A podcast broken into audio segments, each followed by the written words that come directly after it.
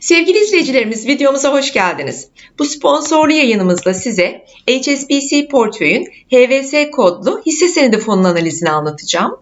Biz bu analizi 25 Nisan 2022 tarihi itibariyle gerçekleştirdik. Öncelikle bir fonumuzu tanıyalım isterseniz.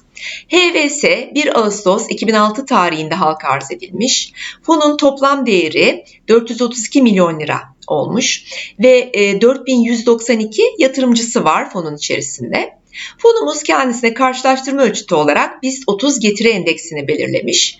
Yıllık yönetim ücreti %2,5 e, olarak gerçekleşiyor ve 7'li risk skalasında e, fonumuzun risk değeri 6. Fonumuz bir e, hisse senedi fonu olduğu için portföyünde devamlı olarak %80 oranında hisse senedi tutmak durumunda sevgili izleyicilerimiz. Şimdi bakalım portföy dağılımında 25 Nisan 2022 tarihi itibariyle hangi varlık sınıfları var? Fonumuzun portföyünde %96 e, oranında hisse senedi olduğunu görüyoruz. Ters repoda %2'lik bir pay var ve vadeli işlemler nakit teminatlarında da gene yaklaşık %2'lik bir pay olduğunu görmekteyiz. Bir de şunu merak ediyoruz. Acaba geçtiğimiz ay fonumuz e, portföyünde hangi hisse senetlerini ağırlıklı olarak tutmuştu? Bunu görmek için sevgili izleyicilerimiz KAP'ta e, fon yöneticilerimizin her ayın ilk haftasında açıkladıkları portföy dağılım raporuna bakıyoruz. Biz de HVS için bu rapora baktığımızda Mart 2022 e, itibariyle e, fonun e, içerisindeki ilk 5 hisse senedinin burada ekranda görmüş olduğunuz hisse senetleri olduğunu e, tespit ediyoruz. E, Erdemir'in ağırlığı %8.99, Şişe Cam 8.43, Kardemir'in %7.77'lik bir payı var. Ford Otosan'ın payı 5.79 ve Tofaş'ın payı da 5.51 olarak gerçekleşmiş. Şimdi de fonumuzun Analizine geçelim. Öncelikle bir getiri analizi yapalım. Sonra da risk analizine bakalım. Getiri analizinde hatırlayacaksınız diğer yatırım araçlarıyla kıyaslamalar yapıyoruz her zaman. Ve bunu biz e, hem kısa hem orta hem de uzun vadeler itibariyle yapıyoruz. Ve fonlara da bu şekilde bakılması gerektiğini hep anlatıyoruz, söylüyoruz. E, kısa vade olarak bir 3-6 aylara bakabiliriz. Yılbaşından bu yana getiriye bakıyoruz.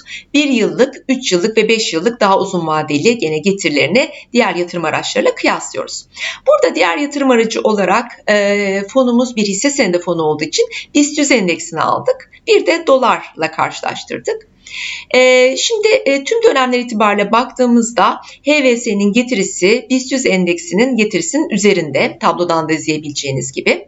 HVS'nin bir aylık getirisi %17.2 olmuş ve BIST 100 endeksinin 3.1 puan üzerinde bu getiri. 3 aylık getirisi %32.9, e, BIST 100'ün 5.3 üzerinde bir getiri sağlamış. 6 aylık getirisi %85 olarak gerçekleşmiş ve BIST 100'ün 18.7 puan üzerine çıkmış. Yılbaşından bu yana getirisine baktığımızda 42.8'lik bir getirisi var ve BIST 100 endeksinden 9.1 puan fazla. Bir yıllık getirisi HVS'nin %121 olarak gerçekleşmiş. BIST 100 endeksi bir yılda %84.6 kazandırmış. Dolayısıyla BIST 100'den 36.4 puan daha fazla getiri elde etmiş.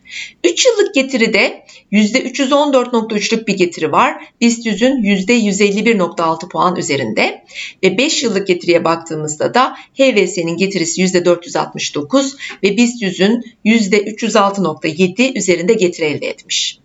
Dolarla yaptığımız karşılaştırmada ise yine tablodan görebileceğiniz gibi HVS'nin getirileri tüm dönemler için doların üzerinde. Ee, kısa vadede bir ayda dolar kaybettirirken 0.5 puan, HVS'nin %17.2 kazandırdığını söylemiştik. Ee, bir yıllık getiriye baktığımız zaman dolar %78.3 kazandırmış. HVS'nin getirisi %121 ve 5 yıllık getiriye baktığımız zaman doların getirisi %311 iken HVS'nin getirisi bunun üzerinde %469 olarak gerçekleşmiş. Bir de fonumuzu kendi karşılaştırma ölçütüyle kıyaslayalım. Yani biz 30 getiri endeksiyle bakalım ve bunu bu kez yıllar bazında bakalım. Yani yıllık getiriler üzerinden bakalım. Son 5 yıla bakalım. 2017, 18, 19, 20 ve 21. Şimdi burada e, açık kırmızıyla gördükleriniz HVS'nin getirisi, koyu kırmızıyla gördükleriniz de BIST 30 getiri endeksinin getirileri. E, grafikten görebileceğiniz gibi e, son 5 yılda yıllık getiriler bazında HVS kendi karşılaştırma ölçütünün üzerinde getiriler sağlamış. Örneğin 2017 yılında BIST 30 getiri endeksi %48.8 getiri elde ederken HVS'nin getirisi 61.4 olarak gerçekleşmiş. 2018 yılı borsalar açısından kötü bir yıldı. BIST 30 getiri endeksi negatif e, getiri yazmış %16.4. HVS negatif getiri yazmamış. 0.4'lük e, bir kazanç elde etmiş.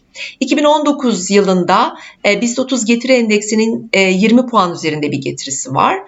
2020 yılında BIST 30 getiri endeksinden 26 puan daha fazla kazandırmış HVS ve 2021 yılında da BIST 30 getiri endeksinin 17 puan yaklaşık üzerinde bir getiri elde etmiş. Sevgili izleyicilerimiz biz fon analizleri yaparken getirinin yanında bir de riske bakıyoruz. Şimdi de riskle ilgili parametrelerimizi ortaya koyalım. HVS'yi bu kez gene BIST 100 endeksiyle kıyaslayalım risk açısından.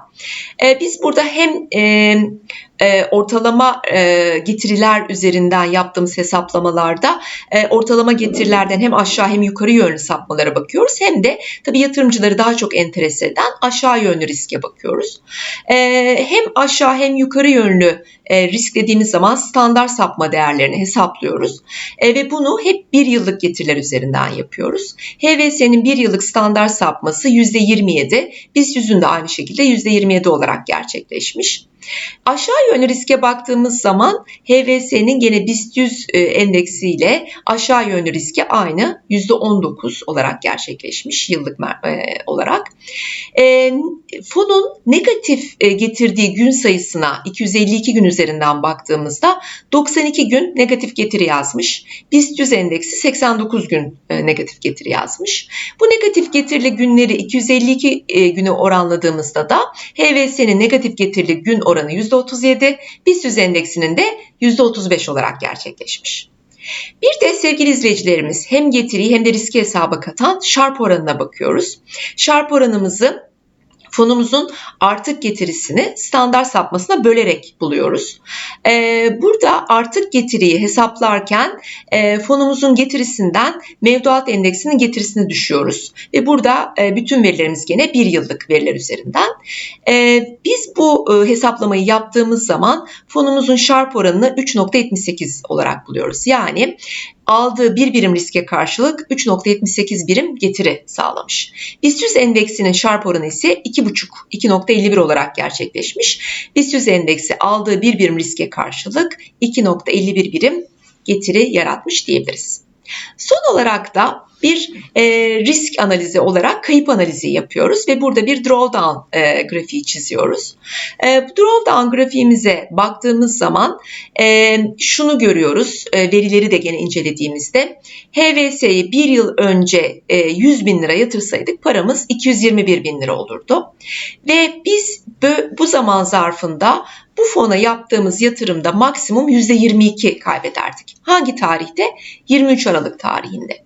23 Aralık tarihinde e, e, kur korumalı mevduatın e, açıklanma tarihi olduğunu hatırlatalım ve burada e, yatırım araçlarının birçoğunda ani düşüşler olduğunu e, burada not olarak ekleyelim e, sevgili izleyicilerimiz.